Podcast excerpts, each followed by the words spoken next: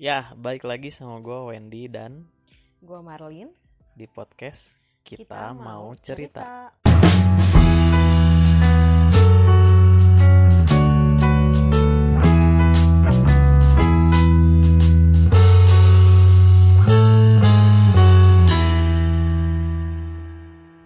Nah, um, apa yang mau kita bahas nih hari ini?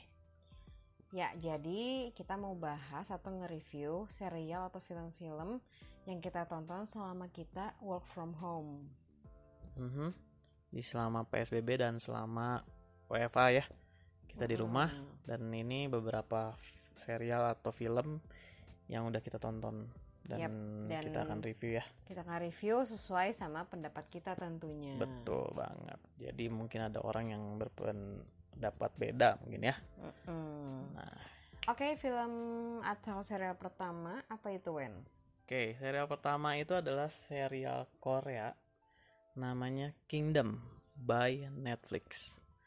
Ya, genrenya itu drama sejarah, fantasi dan thriller. Nah, serial ini tuh ada dua season. Season satu terdiri dari enam episode dan tayangnya di Januari dua ribu sembilan belas. Season dua terdiri dari enam episode juga yang tayangnya di Maret dua ribu dua puluh. Serial ini tuh nyeritain tentang seorang putra mahkota yang tersandung pada konspirasi politik waktu dia nyelidikin wabah misterius. Dan wabahnya itu ngebuat orang yang udah mati jadi hidup lagi, alias jadi zombie. Ternyata wabah ini tuh udah direncanain sama istri raja yang merupakan ibu tirinya si putra mahkota. Dan yang bikin serial ini semakin seru menurut kita, menurut opini kita ya. Nah, si wabah ini tuh makin nyebar kemana-mana dan belum ketemu vaksinnya yang kayak sekarang. Belum nemu vaksin buat corona. Yep, semoga cepat ketemu ya. Iya, mudah-mudahan sih cepat ketemu ya vaksinnya. Nah, kalau gua sih ngasih penilaian untuk e, serial ini hmm, delapan lah dari sepuluh. Nah, kalau menurut lu gimana, Lin, penilaiannya? Kalau gua kasih nilai buat serial ini delapan dari sepuluh juga. Sebenarnya sih untuk serial ini pasti udah banyak banget juga sih yang nonton, karena ini juga cukup ratingnya bagus ya di Netflix.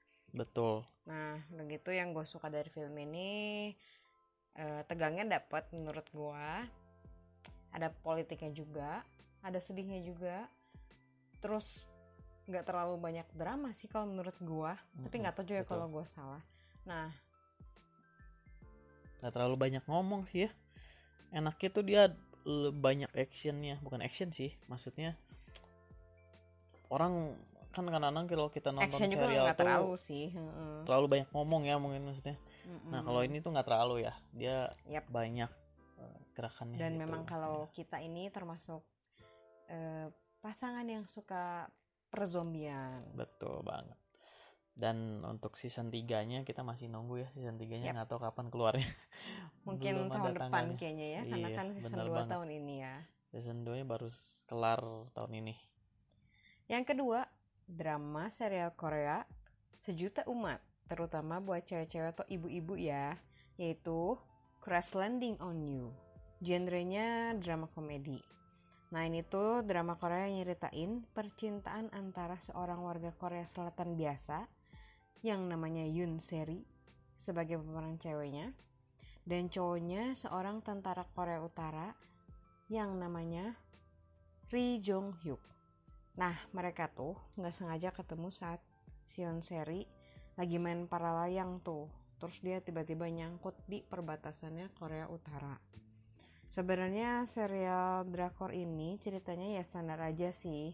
Jadi mereka tuh memperjuangkan cintanya mereka, yang orang-orang juga udah tahu lah ya kalau Korea Selatan dan Korea Utara itu gak mungkin nyatu. Gak tau juga sih ya kalau untuk kedepannya semoga bisa bersatu kembali. Nah, kalau cerita percintaannya, jujur gue lebih suka sama cerita percintaannya si Sean. Ini tuh pemeran lainnya di serial itu, yang awalnya tuh cinta mati sama si tentara Korea Utara itu. karena dia tuh, kenapa gue lebih suka sama ceritanya Servant, karena dia tuh cantik, pinter, tapi dalam percintaannya tuh dia selalu gagal. Duh, kasihan banget ya. Yep. Udah cantik, pinter, tapi mm, gagal. Bingung ya, kan dia tuh padahal cantik gitu. Uh-uh. Ya makanya cantik itu nggak cukup, guys. Asik. Asik. Yang gue suka dari ser- serial ini tuh lebih ke cerita pertemanannya para tentara Korea Utaranya sih. Itu tuh hmm. kayak lucu, kocak, dan mereka tuh kayak solid banget. Hmm, ya, nah, ya, ya, ya. Gue mau kasih nilai buat serial ini tujuh koma lima dari sepuluh. Karena masih banyak drakor yang lebih rame dari drakor ini. Kalau lu, Wen? Nah, kalau gue kasih nilai hmm, tujuh dari sepuluh deh. Soalnya ya bener sih memang kata lu. Ya biasa aja sih alur ceritanya ya. B aja. B aja sih maksudnya. Uh, Cuma karena pemerannya tuh cantik dan cakep. Ganteng kayak gua kan gitu ya. Hmm. Nah iya sih maksudnya standar aja gitu ceritanya. Cuman dia ketemu, jatuh cinta, balik lagi ke daerah asal. Dan ya gitu doang sih. Kalau percintaan Cuman, sama tentara tentara Korea tuh lebih rame. Song-song couple tuh apa? Yang Song Hye Kyo. Iya sama si yang Song Joong-ki itu ya. Gue lupa judulnya. Iya ya, itu ya. Itu masih Des, lebih rame sih kalau Descendants of the Sun ya itu kalau salah. Ah iya. Ya ya itu itu le- masih lebih rame sih. Karena nggak e, banyak ngomongnya juga ya. Iya. Yep. Betul. Nah di sini sih e, gue juga bener. Gue setuju sama e, Marlin bahwa gue juga lebih senang sama si Sheldon ya. Dia cantik, pinter, tapi kesian banget dia ya sama percintaan. Sebenarnya mungkin bukan karena dianya yang salah, tapi mungkin yang nggak jodoh aja. Makanya jodoh, jodoh juga itu nggak bisa dipaksain. Betul banget. Eh ngomong-ngomong nih, btw nih, gue mau nanya nih, kenapa ini serial eh, serial Korea ini tuh serial sejuta umat dan untuk ibu-ibu gitu apalagi gitu? Ya karena kan kalau lebih suka drama yang benar-benar drama percintaan kan cewek sama ibu-ibu. Kalau kayak cowok-cowok gitu pasti kan walaupun penyuka drama Korea tapi kayaknya milih-milih juga gitu. Nggak tahu sih itu kan menurut gua. Hmm, iya sih benar juga. Terus dan ini tuh kan kayak benar-benar banyak banget gitu yang nonton. Kayaknya semua udah nonton juga sih mm-hmm. yang suka drama Korea. Betul. Apalagi yang meran ini cakep ya. Uh mm-hmm. ibu-ibu seneng banget ya. Tuh ngeliat siapa sih? Hyun Bin ya? Hyun Bin. Waduh ya, udah mirip sama gue lah. Oke, okay, itu review gue mengenai Crash Landing on You. Yang ketiga, yaitu serial La Casa de Papel atau Money Heist. Yuhu, oh, tepuk tangan dulu. Tuk, tuk, tuk. Genrenya drama kriminal. Ini by Netflix ya, ngomong-ngomong serialnya. Yep. Nah, serial ini udah tayang empat season. Dimana season satu itu tayang di televisi Spanyol tahun dua ribu tujuh belas. Udah cukup lama ya. Dan di tahun yang sama yaitu dua ribu tujuh belas dibeli hak siarnya sama Netflix untuk disiarin ke seluruh dunia. Yep.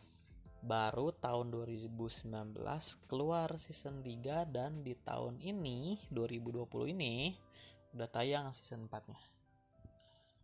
Serial ini tuh bercerita tentang sekelompok perampok yang dipimpin seorang bernama Profesor.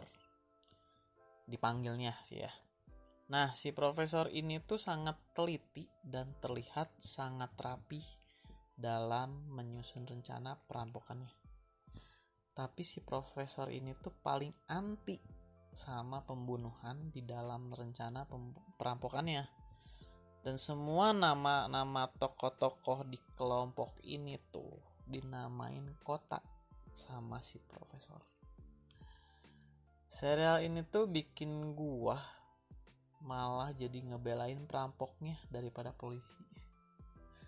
Padahal kan harusnya polisi ya yang harus dibela tuh. Yap, bener banget. Nah sebenarnya serial ini tuh awalnya kurang laku gitu sih. Waktu tuh di masih disiarin di T V lokalnya. T V lokal Spanyol ya. Nah, betul. Semenjak dibeli dan disiarin sama si Netflix ini, ternyata tuh respon penonton tuh lebih bagus gitu. Dan serial ini langsung melejit. Nah, di situ Netflix tuh minta mereka ngelanjutin season tiga dan empat-nya. Yap.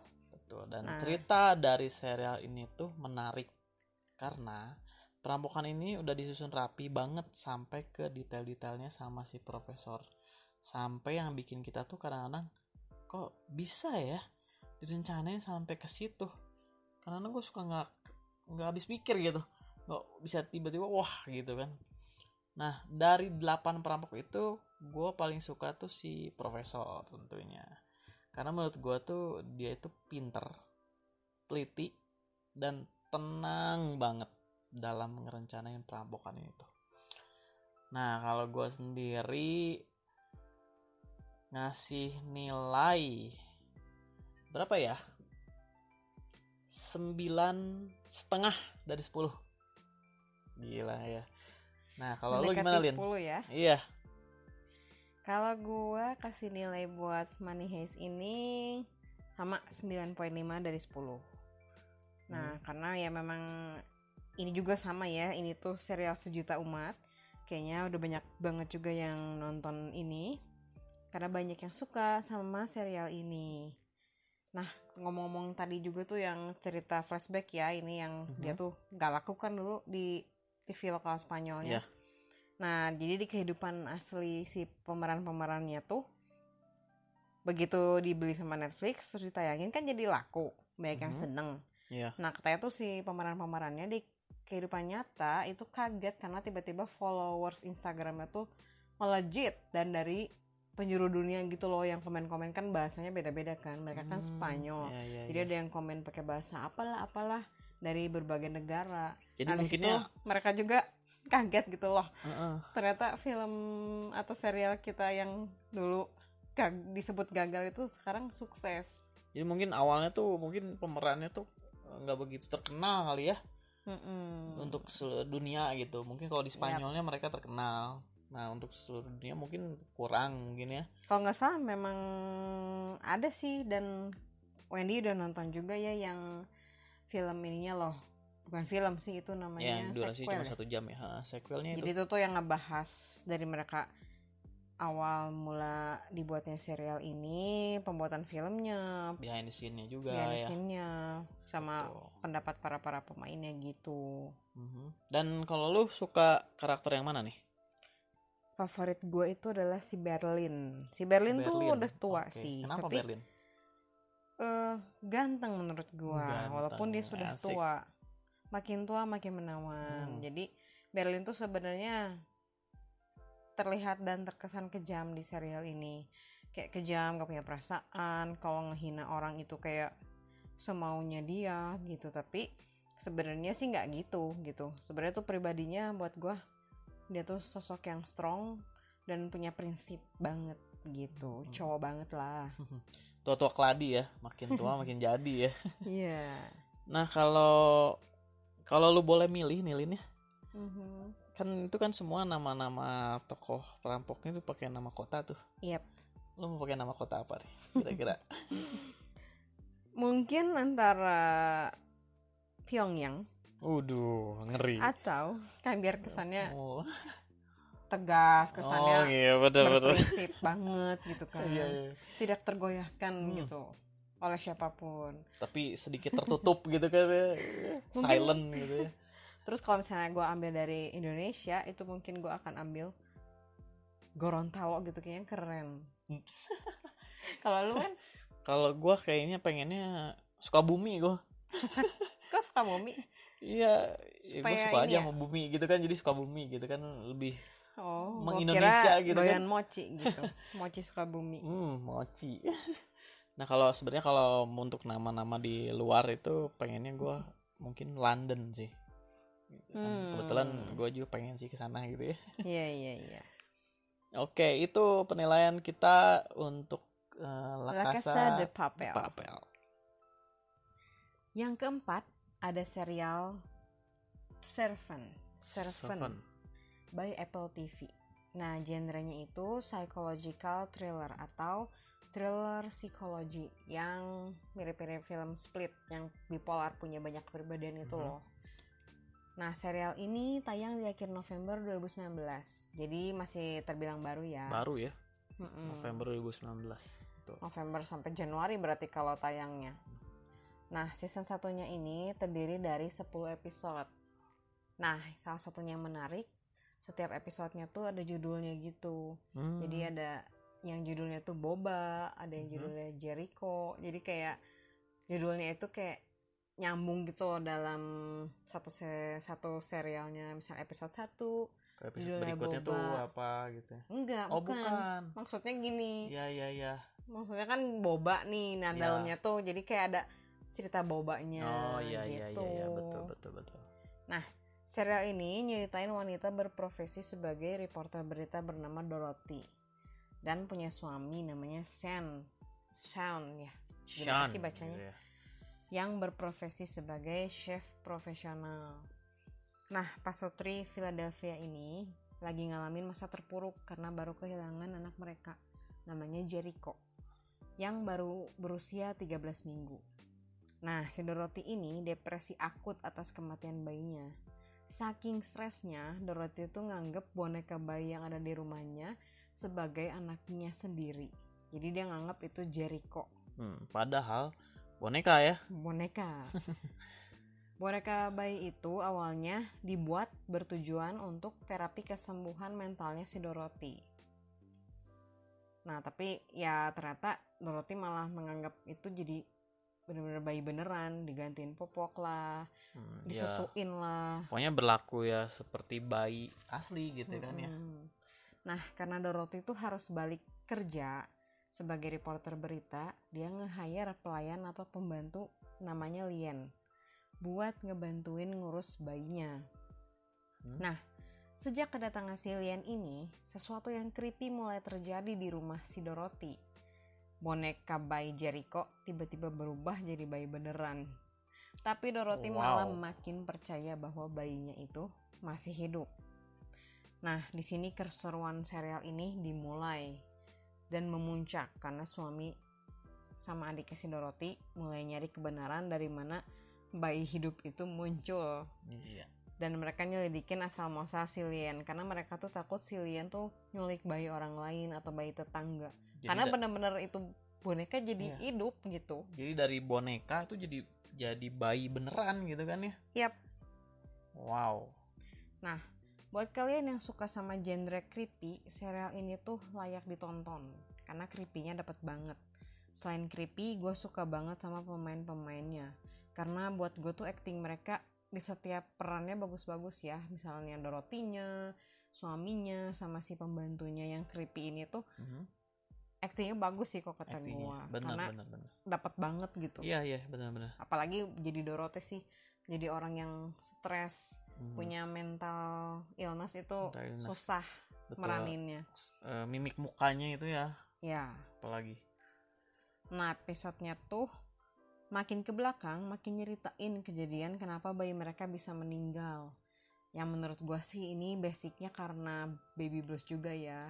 Iya. Yep. Karena mamanya kecapean mungkin waktu ngurus si Jericho. Mm-hmm. Karena dia ditinggal sendiri mm-hmm. gitu ya. Jadi sedikit eh, apa namanya spoiler dikit lah ya. Yap. yeah. Nah terus.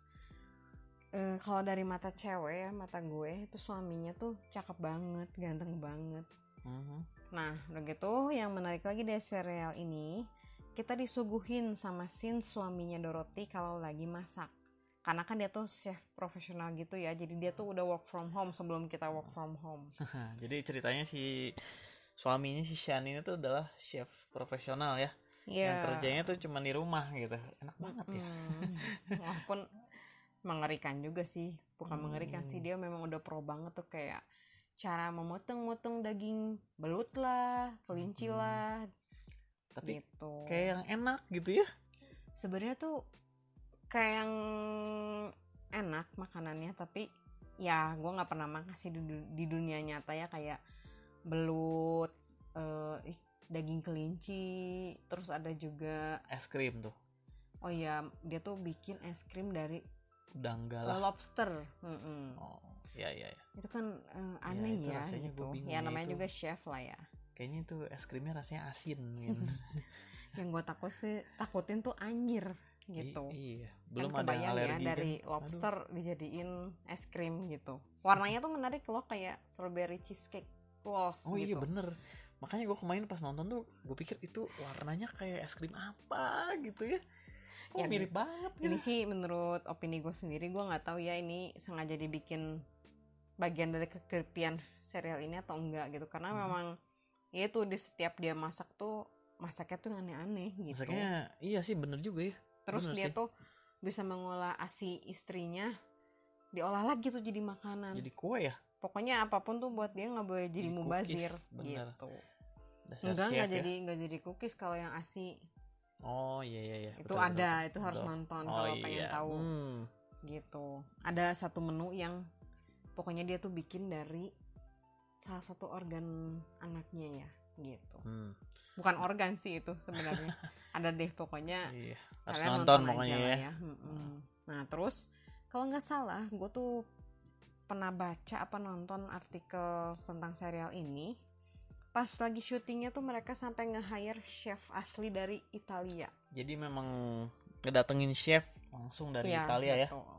Karena memang si apa ya kalau namanya kalau di perfilman tuh misalnya set kitchennya tuh benar-benar dibuatnya kayak ya buat chef profesional hmm. gitu.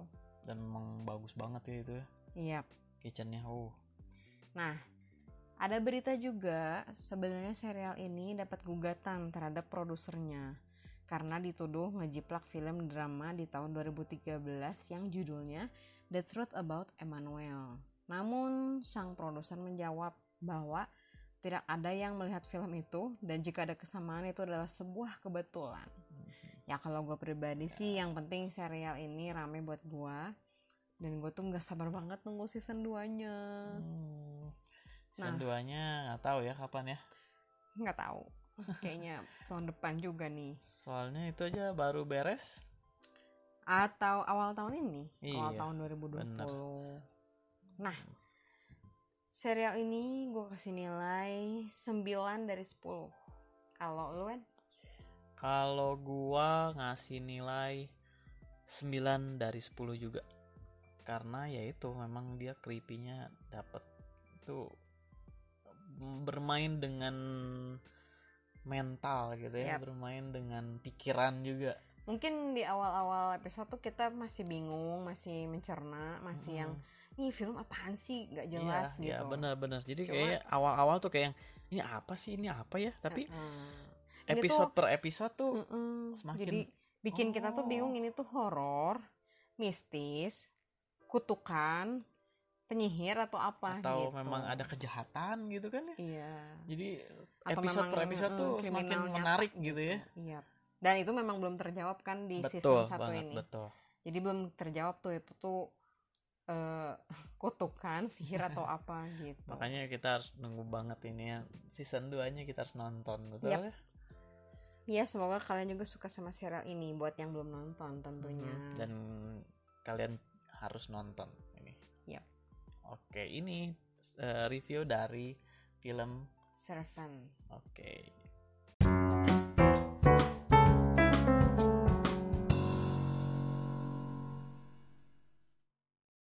Serial yang kelima.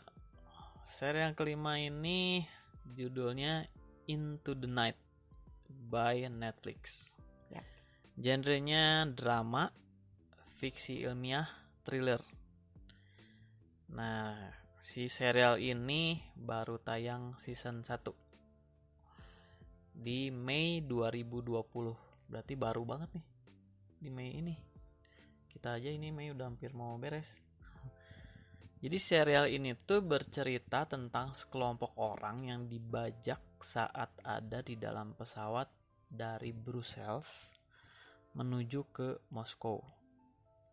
Cuman ternyata si pesawat ini tuh mengarah ke barat supaya bisa bertahan hidup dari peristiwa bencana matahari yang bisa membunuh semua organisme hidup selama siang hari. Wow. Wow. Ini wabah atau bencana? Iya, bingung juga ya. Jadi pokoknya kalau siang hari itu organisme hidup tuh mati. Kalau kena matahari. Kalau kena matahari. Jadi kalau mau selamat ya harus berada di malam hari terus gitu. Nah, um, menurut gua sih serial ini plot sama alur ceritanya ya biasa aja sih. Karena ya ceritanya gitu-gitu aja gitu kan. Uh, lu cuman takut kena matahari di siang hari, lu harus lari, hidupnya di malam kabur. lari gitu, uh, hidupnya di malam hari terus gitu kan. Yep. Ya, irit juga ini filmnya. Cuma gue tuh masih bingung aja gitu, apa yang nyebabin si bencana ini gitu, yang yeah. kayak gitu gitu yang uh, lu kena sinar matahari mati gitu. Jadi sebenarnya belum terpecahkan aja kenapa penyebabnya. Yeah. Jadi ya kita tunggu aja di season dua nih. Uh, Dan dia itu juga seperti apa? Bukan yang kena tersorot matahari ya, tapi misalnya walaupun kita di dalam rumah, tapi pokoknya kalau itu siang-siang dan ada matahari itu bisa mati. Ya, gitu. Jadi walaupun kita dalam rumah ada sinar matahari masuk, itu mati tetap. Gitu. Yep. Apalagi kalau kena langsung sinar matahari, yang langsung mati.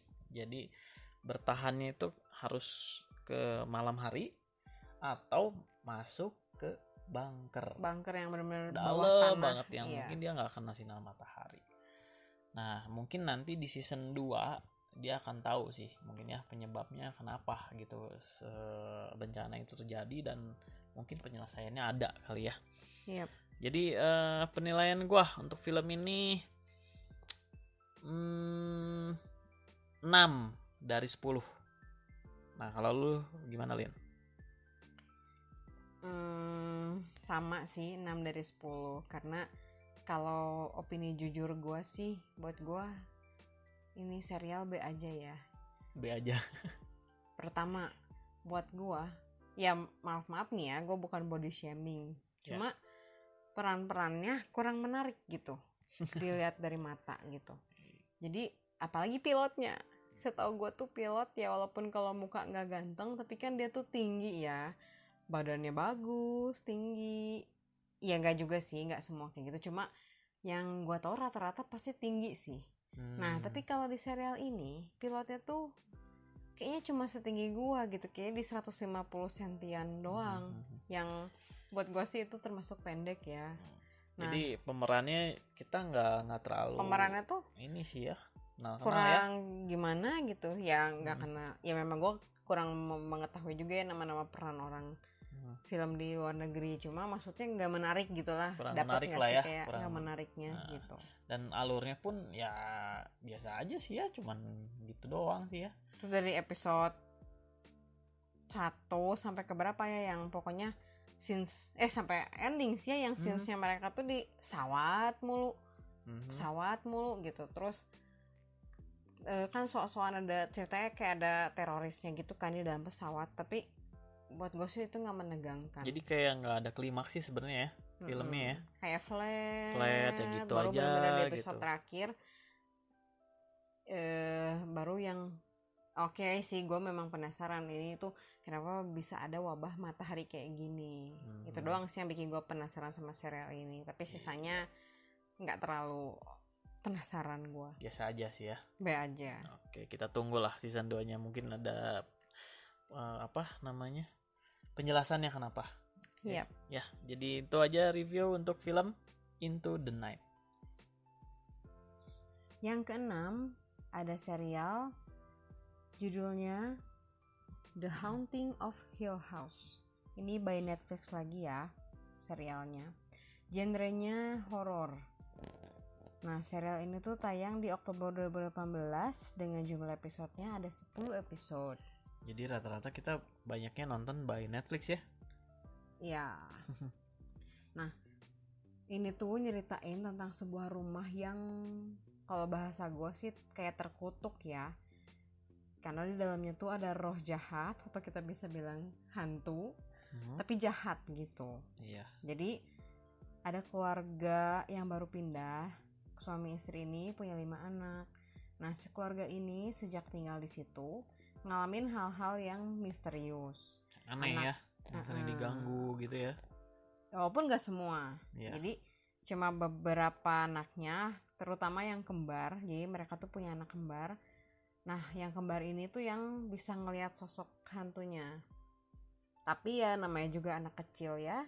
Kalau lihat-lihat yang kayak gitu kan biasa orang tua nyokapnya ya, sama kakak-kakaknya tuh nggak percaya ya, kalau gitu. Bilang orang tuanya pasti kan ya mungkin ah mungkin ini mungkin itu gitu mungkin kan. Lu cuma mimpi buruk kali bla bla bla, teman imajinasi ya kalau kita. Iya betul, jadi dikiranya anak-anak kembarnya tuh punya teman yang tak terlihat gitulah. Mm-hmm. Nah sampai pada suatu hari ternyata bukan anak-anaknya aja yang diganggu, tapi istrinya pun keganggu. Mm. Jadi istrinya juga mulai ngelihat hal-hal aneh, hal-hal mistis, sampai akhirnya ada satu kejadian buruk terjadi. Jadi mamahnya tuh sebenarnya kayak kita sih dibisikin tetangga lah ya, tetangganya tuh ya si hantu itu. Jadi uh-huh. si roh jahat ini ngebisikin mamanya terus nih, sampai mamanya juga agak-agak kayak mental illness ya, sampai hmm. dia punya keinginan buat ngebunuh anak yang kembar itu. Oh.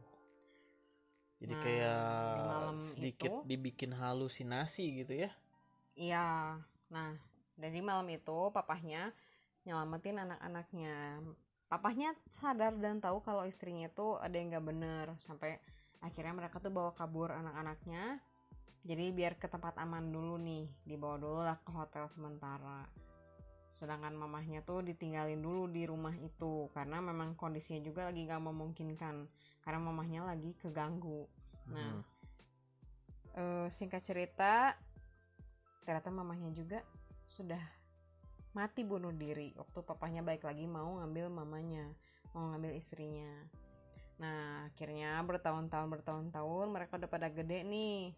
Nah sampai gede pun mereka tuh masing-masing jadi masih diganggu, masih kayak dihantuin rasa takutnya yang dulu rasa kali ya. Takut, ada yang nggak percaya, ada yang nganggap itu tuh cuma mental illness mamahnya hmm. yang turun ke anak kembarnya. Iya.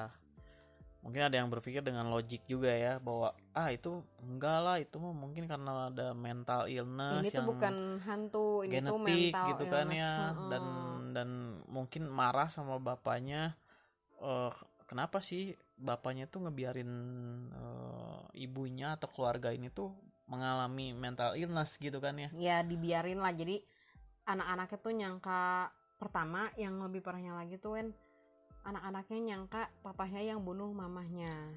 Mm. Karena kan mereka tuh masih kecil-kecil nih, iya memorinya sih. Lagi diti- ditaruh dua di sebuah hotel. Nah papahnya tuh pas balik ke rumah itu kan ternyata mamahnya udah meninggal. Mm. Nah jadi anak-anaknya tuh nyangka bahwa papahnya tuh papahnya yang ngebunuh istrinya ya sendiri. Mm. Padahal sih kalau secara logikanya memang sih kesel nonton itu, karena papahnya tuh kayak cuma diem mulu, gak mau cerita yang sebenarnya terjadi. Nah cuma kalau menurut gue kalau bapaknya cerita, anak-anaknya bisa nganggep bahwa bapaknya juga gila. Iya. Karena dan gak ada yang percaya pasti gitu kalau bapaknya nyeritain bahwa mamahnya tuh gak bunuh diri gitu. Dan sebenarnya mungkin tujuan si bapaknya gak cerita juga untuk ngejaga mereka juga ya, supaya gak takut juga kan ya. Iya serba maksudnya salah gak, sih gak, supaya gak takut berlebihan lah ya. Diceritain salah, hmm. gak diceritain nanti kalau diceritain malah salah, jadi ketakutan ini ya, berlebihan. Enggak gitu sih kan. Kok kata gue yang takut tuh karena yang bisa ngelihat hantunya, tapi kalau yang nggak bisa yeah. lihat akan berpikir kalau bapaknya tuh gila. Betul. Nah terus ya itulah yang gue suka dari serial ini, kekeluargaannya sih. Jadi itu kan anaknya ada lima tuh banyak ya. Hmm. Nah lima ini tuh masing-masing punya problem, punya masalah hidupnya masing-masing. Pas ada mereka yang udah gede ya? Iya pas mereka hmm, ya, dari udah ke- dua puluh enam tahun hmm, kemudian itu kan kalau dari saya kecil sampai gede sebenarnya mereka udah punya masalah yang macem-macem. Ada yang lesbi, ada yang hmm. satu tuh arogan banget, pokoknya dia ngerasa paling bener kalau hmm. ngomong. Yang satu ngedrugs, hmm, yang... yang satu lagi ya itu sih karena dia lebih sering ngeliat hantu jadi agak-agak depresi agak gitu. Depresi, dia cemas gitu ya, kayak trauma lah ya. Iya betul. Nah kalau yang paling gedenya tuh karena dia mungkin anak cowok paling gede, jadi dia tuh dikasih tanggung jawab sih sebenarnya untuk ngejagain dede-dedenya. Mm-hmm. Dan si kakak yang paling gede ini berpikirnya tuh secara logik sih ya, ya. Jadi dia tuh nggak percaya kakaknya yang paling gede hantu, ini yang gitu nggak percaya. Walaupun sebenarnya kalau kalau gue lihat gitu ya, dia juga lihat sih sebenarnya, cuman, cuman dia, dia denial. Iya, dia mendenial diri sendiri gitu bahwa ah itu itu hanya halusinasi gitu, hanya karangan mungkin ya atau gimana. Dan ada part yang uh, dia bukan denial sih, uh, tapi part itu doang yang dia tuh nggak ngeh kalau itu tuh yang dia lihat tuh adalah um, hantu gitu. Nah hmm. suatu terus pas udah akhirnya dia mau nerimain kematian ibunya, alasan kematian ibunya, akhirnya papahnya tuh ngasih tahu bahwa yang kamu lihat waktu kecil itu bukan manusia beneran gitu. Hmm, tapi ya, something ya, ya. something itulah. Ya ya ya ya. Cuma pokoknya memang ini horor sih, terus yang enggak kalau dibilang nakutin banget mah enggak. Tapi lebih ke ngagetin. Horornya tuh. Ini film ya, ini ngagetin banget ini. Cuma dari episode ke episode tuh yang serunya yaitu kayak gimana mereka tuh cara nyelesain masalah adik kakak itu yang ribut mulu, apa-apa ribut, apa-apa ribut.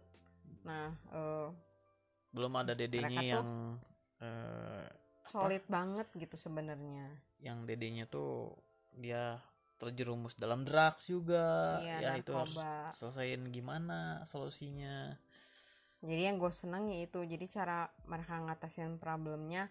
Walaupun tetap ada keegoisan masing-masing ya, membela diri masing-masing, tapi mereka tuh di endingnya bisa kompak buat nyelesain masalah ini. Dan akhirnya terkuaklah apa yang terjadi pada mamahnya malam hmm. itu. Dan yeah, alasan yeah. mamanya meninggal. mm-hmm. Ya, gue juga setuju sih sama Marin. Jadi gue juga setuju kalau gue suka nih sama si keluarga ini. Jadi mereka tuh kan punya prioritas atau kehidupannya masing-masing lah ya. Tapi pada saat dihadapkan dengan satu masalah yang berhubungan dengan keluarga mereka, mereka tuh langsung kompak lagi, nyatu lagi. Ya. Gitu. Dan itu kayak realistis banget ya sama hidup kita, kayak relate gitu. Mm-hmm. Itu misalnya ada orang lain bisa melihat yang dalam tanda kutip, yang misalnya kita nggak bisa ya. Nih. Kadang kan kita jadi denial ya, jadi yang apaan sih lu sosokan bisa lihat yang kayak gitu-gitu, padahal belum tentu loh gitu. Mungkin memang teman kita dikasih gift-nya kayak gitu hmm. sama Tuhan gitu kan, kita nggak tahu. Nah itu tuh relate banget di serial ini. Jadi ada yang percaya, ada yang nggak percaya, ada yang percaya banget saking percayanya sampai dia depresi. Hmm. Dan uh, alur sama si plot twist serial ini juga sih bagus juga sih. Yep. Jadi bikin kita tuh tiap episode tuh bertanya-tanya, wih ini kenapa nih, ini kenapa nih, ini kenapa gitu gitu. Dan uh, tapi yang bikin gue lebih uh, bukan sebel sih, ngagetinnya itu loh gitu. Yeah. Itu kurang ajar nih ngagetinnya nih, gue sampai teriak di kupingnya Marlin. Yap. Pas kita lagi nonton, ya namanya kaget ya. Uh, wah gitu langsung teriak aja. Sebenarnya kalau nakutin banget sih enggak, enggak sih. Enggak sih sebenarnya kalau kalau untuk film horor dia enggak terlalu uh, apa nakutin sih ya. Cuman Cuma yang bagus dia itu tuh yaitu alur cerita sama plot twist-nya. Mm-hmm. Gue suka sih, gue kasih nilai delapan dari sepuluh. Oh, delapan dari sepuluh. Kalau gue kasih nilai delapan dari sepuluh juga. Sama sih. Karena punya alur dan plotnya dia cukup bagus lah ya. Mm-hmm. Oke. Okay. Buat yang belum nonton, ini udah agak lama sih, udah dua ribu delapan belas ya, tapi kalau yang belum nonton, oke okay lah ini buat ditonton. Mm-hmm. Dan uh, by the way, untuk film ini tuh sebenarnya dia diadopsi dari uh, film lama katanya. Kalau gue baca di Wikipedia-nya. Itu uh, film itu remake, jadi dari film lama terus diambil juga dari novel. Oh ya? Ya, novelnya sama judulnya The Haunting of Hill House, tapi tahun lama, tahun sembilan belas enam puluh tiga kalau nggak salah. Tapi ya. Bukan dari cerita fakta kan? Uh, bukan, bukan. Oh, bukan, fiksi kan namanya juga. Oh. Ya. Ya, ya, jadi ya. Uh, dia diadopsi juga dari sebuah novel. Oke, itu aja sih uh, review kita untuk film hmm, serial, serial serial The Haunting, The Haunting of, of Hill House. Hill House. Ya, uh, untuk serial terakhir yang akan kita review adalah serial Korea. Judulnya apa, Lin? The World of Married. Hmm. Atau biasa sih kalau gue nonton lagi nonton judulnya The World of Married Couple, ya itulah ya. Ini pokoknya ini tuh serial drama Korea terbaru dan kayaknya banyak juga yang udah nonton. Ini tuh baru banget tamat minggu lalu dari gua rekaman podcast ini. Nah minggu lalu tuh baru episode terakhirnya. Masih hangat ya ini ya. Masih hangat. Masih hangat ya. Kayaknya langsung ke review aja gitu. Soalnya kan kayaknya udah banyak juga nonton ya. Ini hmm. intinya tuh tentang pelakor. Pelakor. Apa itu pelakor? Apa? Pelakor. Perabot lelaki orang. Hmm. Jadi ini tuh cerita. Ini film oh, iya. untuk ibu-ibu banget ya ini ya. Enggak, ibu, istri dong. Oh iya, seorang istri dia. Aduh. Nah, ini tuh adaptasi dari serial barat juga, judulnya doktor Force. Katanya sih oh, ini memang mirip iya, iya, banget. Iya. Gue sih belum nonton ya doktor Force-nya. Walaupun jadi, katanya bedanya di endingnya. Jadi diadopsi dari situ. Atau adaptasi, bukan adaptasi. adopsi. Oh, oke. Okay. Jadi e, ceritanya sama persis kecuali di endingnya. Hmm. Jadi itu ada seorang cewek berprofesi sebagai dokter, sukses. Pokoknya dalam karirnya tuh dia bagus banget, si dokter Ji ini ya. Nah, punya suami. Kalau suaminya itu punya cita-cita pengen jadi produser film besar. Tapi ya sayangnya mungkin ya itu kadang-kadang ya ada cewek yang pintar di bisnis, ada yang eh bukan di bisnis. Ada istri yang lebih bersinar di karirnya, mungkin suaminya kurang. Nah sayangnya suaminya ini memang kurang. Nah dalam keterpurukannya, dalam kebangkrutan perusahaannya ini, suaminya kepincut lah sama cewek lain. Jadi pokoknya dia hanyut dalam pelukan si pelakor ini. Nah ceweknya akhirnya, ini lebih cantik gak? Ya kalau dibandingin sama istrinya iya. Cuma oh. kalau pinter enggak, lebih pinter istrinya. Tapi enggak istrinya juga dokter sih, sih ya.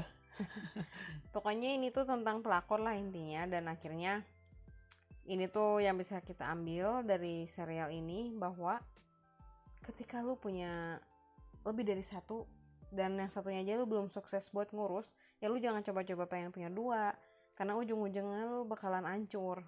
Mm-hmm. Gitu. Karena di endingnya juga ini Ini sad ending ya, bad ending.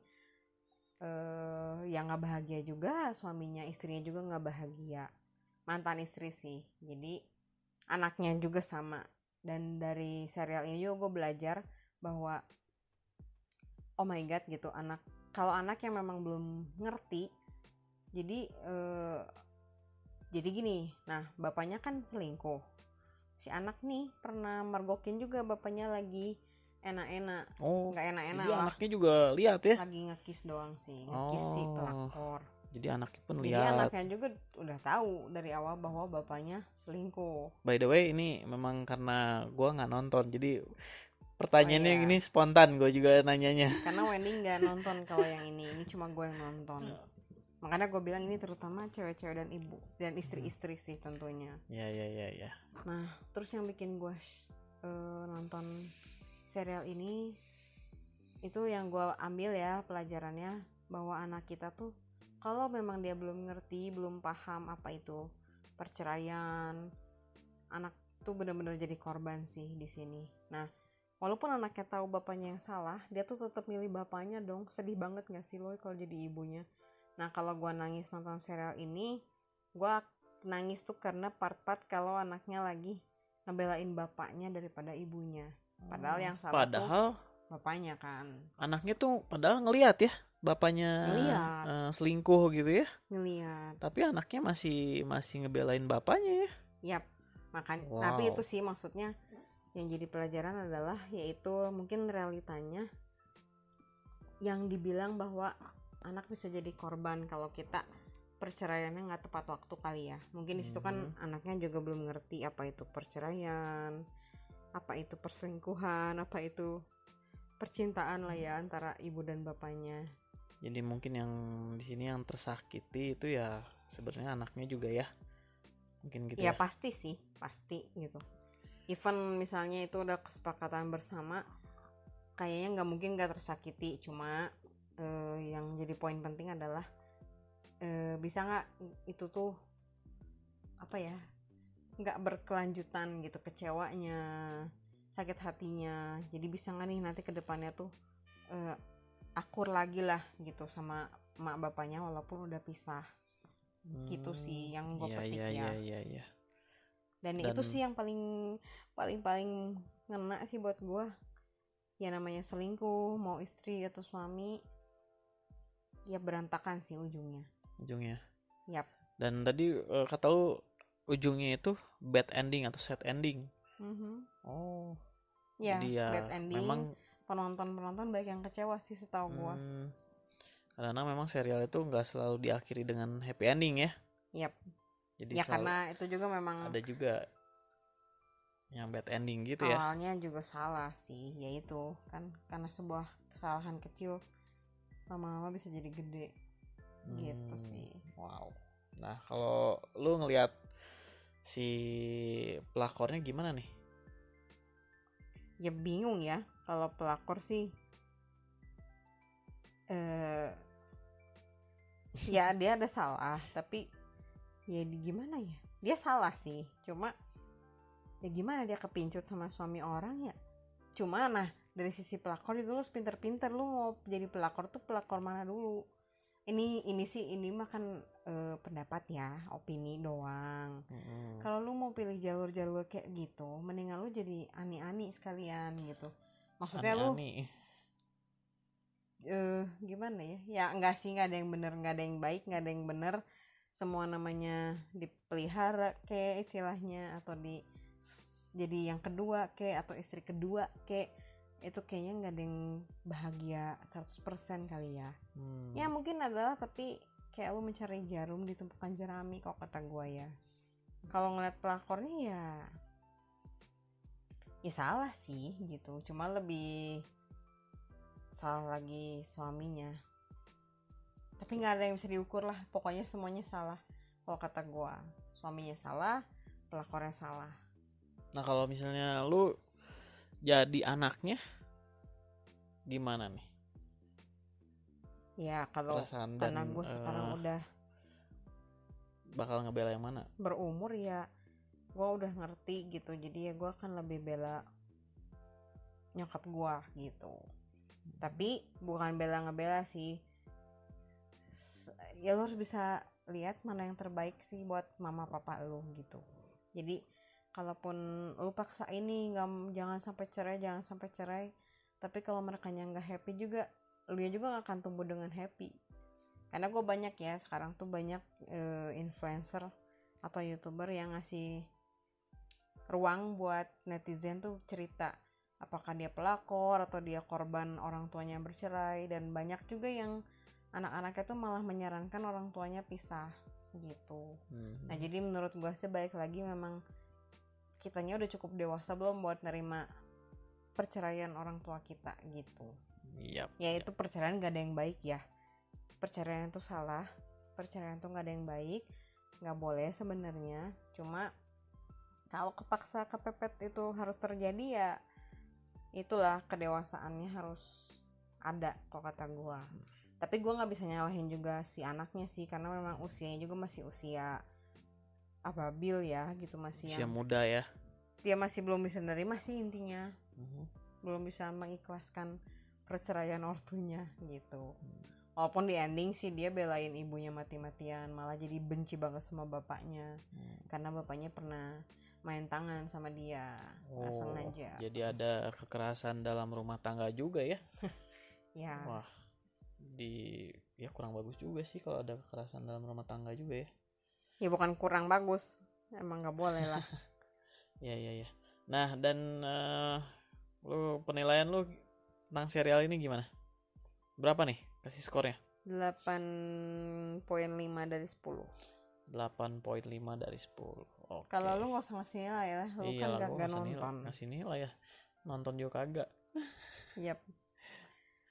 Oke, dan kita ini udah beres nge-review uh, serial-serial atau film yang kita tonton selama yep. masa work from home ini, dan sampai ya semua saat yang ini kita, baru segitu ya. Mm, dan semua yang kita ungkapin di sini itu adalah pendapat kita ya.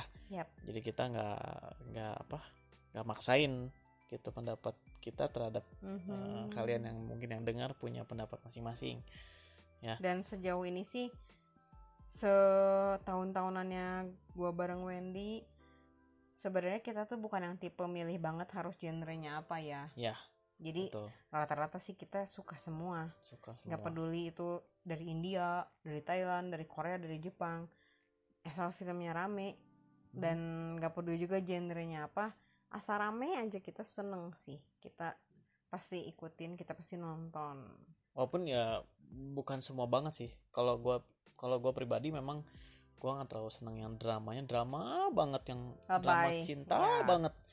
Ya ada satu serial sebenarnya serial barat yang kalau orang-orang tuh bilang tuh wah, rame banget serialnya drama cinta banget dan itu gue nggak suka banget yep. karena gue nggak nggak suka kalau yang terlalu drama banget gitu tapi ya, sisanya oke okay lah kalau yang giung-giung gitu, gitu. Nah, nah kita lebih senangnya kayak kalau gue pribadi gitu ya. Paling utama sih thriller dan horor gitu ya baik lagi ya tapi kalau nonton horor sama thriller juga kita harus Uh, apa namanya ya? Ya harus dewasa lah ya. Harus tetep. dewasa sih gitu. Harus jadi dewasa juga nontonnya. Ya jangan juga yang jangan, kalau memang lu nakut banget ya jangan nonton gitu. Atau ya j- j- jadi jangan uh, nonton terus kita kayak ketakutan sendiri gitu berlebihan ya enggak juga lah ya. Jangan diikutin juga hmm. apalagi kalau thriller psikologis gitu kan hmm. ngaco gitu nah itu lu harus benar-benar bisa memilah hati-hati ya. Sih. Eh salah satunya yang tadi kita bahas terakhir tuh The World of Married yang pelakor itu juga banyak cewek-cewek yang memilih untuk nggak nonton karena mereka takut uh, takut jadi kayak trauma atau jadi ketakutan loh ketakutan gitu. Suaminya bakal Betul direbut sekali. Sama pelakor gitu iya wow salah satunya gue bukan nggak sih gue bukan ketakutan sih cuma pasti gue tuh kayak baper-baper gitu kalau habis hmm. nonton serial itu terus apalagi ke bawah mimpi gitu ya langsung ke suami gue yang awas ya kalau lu sampai kemakan pelakor kayak gitu apalagi bla bla bla bla bla gitu hmm. jadinya panjang ya apalagi sampai ke bawah mimpi tuh hmm, ke bawah mimpi ya begitu bangun besok pagi bangun pagi ya bete ya bete kenapa ini mukanya muka gue asem gitu ya terus dia bilang gue mimpi channel lo gini gini waduh itu kan mimpi say gitu ya. Ya itulah makanya apapun yang kita tonton apalagi kalau misalnya ceritanya horor thriller action yang berdarah-darah ya benar itu harus dewasa sih kitanya harus bukan dewasa apa ya bahasa pasnya ya harus bisa memilah lah ya maksudnya ini kan kita tontonan dan realitanya gitu jangan diikutin yang gak baiknya diambil yang positifnya aja ya, betul sekali oke okay. dan uh, udah beres ya ini kita nge-review yep. Mungkin nanti kalau ada film-film yang bakal kita tonton lagi apa yang mau kita review mungkin kita bisa bikin lagi podcastnya gitu ya yep. depannya. Sekian podcast kita kali ini uh, di podcast kita mau cerita. Oke, okay, see you. Bye bye.